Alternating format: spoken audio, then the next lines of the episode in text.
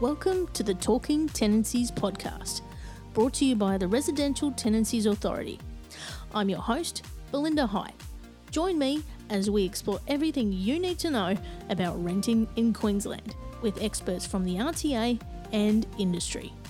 We're here to help make renting work for everyone.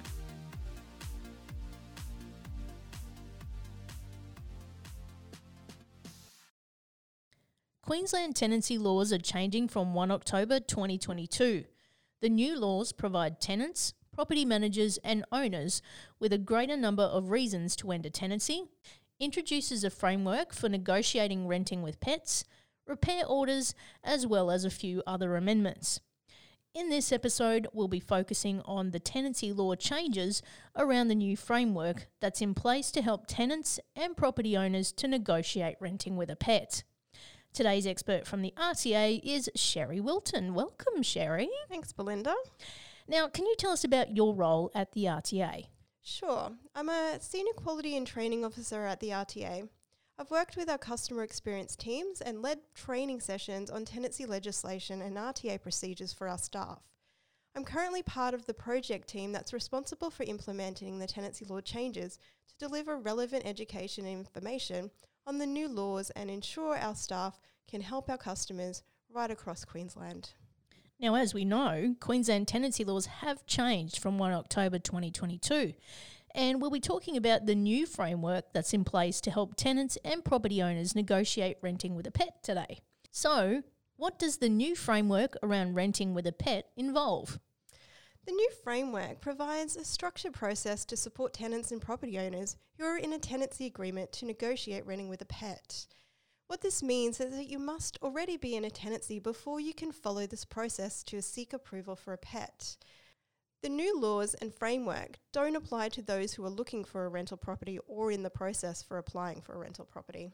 Since 1 October 2022, a tenant is able to formalise their pet request using an official RTA form that is available from our website. This form prompts the tenant to provide some details about the pet they wish to keep for the property owner's consideration. In completing this request, tenants can also confirm their understanding of the responsibilities around keeping a pet in the rental property under the tenancy laws. Okay, so what happens then? So once the property owner receives a tenant's request, they will have 14 days to respond and provide reasoning for their decision. If the owner does not respond within 14 days in writing, or if their response does not satisfy the requirements under the law to state reasons for their decision, then the pet is automatically considered approved. To help property owners in their response, the RTA has developed a letter template for property owners to use or refer to. Under the new framework, property owners can only refuse a pet request from a tenant by providing a reason under the tenancy law. If they approve the pet, they can also apply reasonable conditions for keeping the pet. We'll get to what these reasons and conditions may be a little later. Keep in mind that tenants are still required to seek a property owner's approval to keep a pet in a rental property. And if you are renting an apartment, unit, or townhouse, the body corporate will need to provide permission for the pet as well. Sometimes body corporate bylaws outline additional restrictions about pets, for example, the size and number of pets allowed, so we'd encourage tenants to check the bylaws and check with the body corporate where applicable to gain a better understanding. So, as a tenant who wants to keep a pet, what should I be aware of? Well, it's important to understand that the new laws have made it very clear that any damage caused by the pet is not fair wear and tear. This means tenants will need to rectify any damage to the property that is caused by the pet. Another item to be aware of is that property owners could ask for reasonable conditions as part of their approval for a tenant to keep a pet, such as requesting the tenant to arrange pest control at the end of the tenancy or that the pet be kept outside. For more information on the applicable reasonable conditions, you can refer to the Renting with Pets fact sheet on our website. Remember that having the property owner's approval to keep a pet is crucial, and not having the approval for a pet is a breach of your tenancy agreement. And what if the property I'm renting is a unit or an apartment? If you're renting a unit, apartment, or townhouse, the body corporate bylaws are part of your tenancy agreement. This means that on top of the approval from the property owner, a tenant may also need the body corporate's approval for the pet to make sure they are not in breach of the tenancy agreement. To understand how the body corporate bylaws and approval processes work with the new tenancy laws and framework for renting with pet, we've got a webinar on our website that addresses the specific topic, which will give you a wealth of information and help you navigate the process. Finally, a tenant would be responsible for nuisance, such as noise, that is caused by the approved pet kept in the rental property.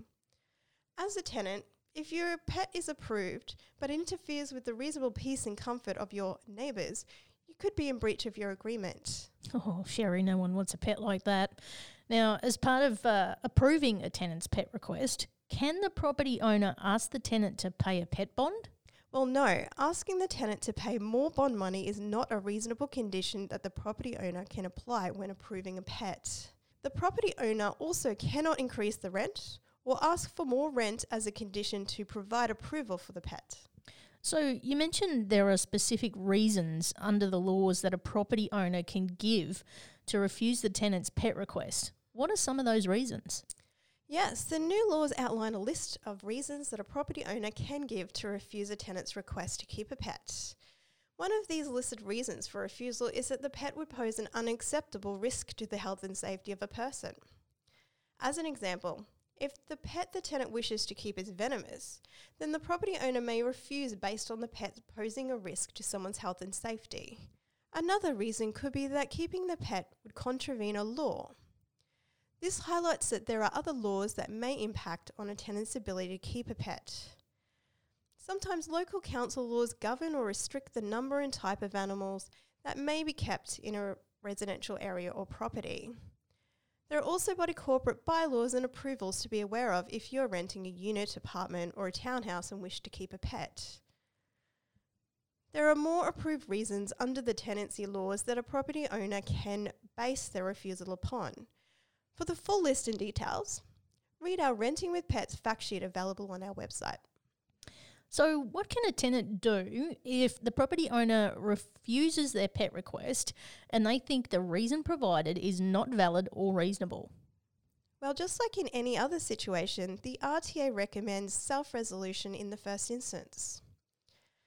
We encourage tenants and property owners to share further information and details regarding the pet and their concerns as well as conditions of approval or reasons for refusal. If they cannot reach a resolution after talking to each other, either the tenant or the property owner can apply for the RTA's free dispute resolution for assistance. If the issue remains unresolved, the tenant will have the option to apply to the tribunal for a decision. If there is a dispute with the body corporate around pets and pet approval, you can apply for conciliation through the Body Corporate Commissioner's Office and they'll be able to help. So, if a tenant's pet was already approved by the property owner before 1 October 2022, do they need to reapply for approval now that the new laws have come in? Great question, Belinda. The answer is no. If a pet has already been approved, then the approval will continue for the life of the approved pet. This approval will remain even if the tenant enters into a new tenancy agreement in the same property or if there's a change in the owner of the rental property. Now, Sherry, you know I love to talk about dogs. I got to ask you, what about companion dogs?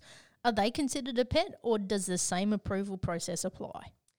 Well, the tenancy laws in the new framework relate to a pet, which by definition is a domesticated animal or an animal that is dependent on a person for food or shelter. Under tenancy laws, different rules apply to working dogs. Working dogs refer to assistance dogs, guide dogs, hearing dogs, corrective service dogs, or police dogs. And the property owner's approval is not required for keeping a working dog. So now, companion dogs or therapy dogs don't fall under a definition of an assistance dog under the Guide Hearing and Assistance Dog Act of 2009.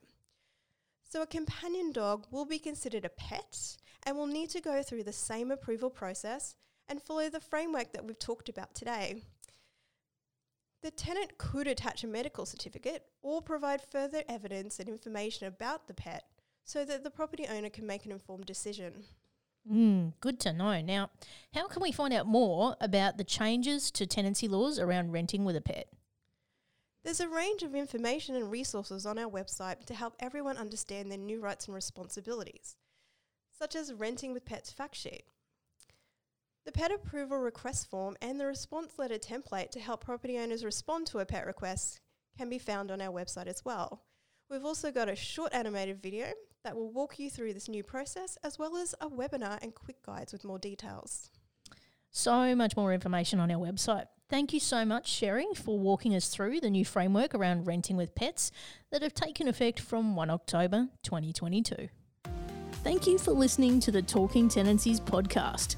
For more information about the Residential Tenancies Authority, visit rta.qld.gov.au.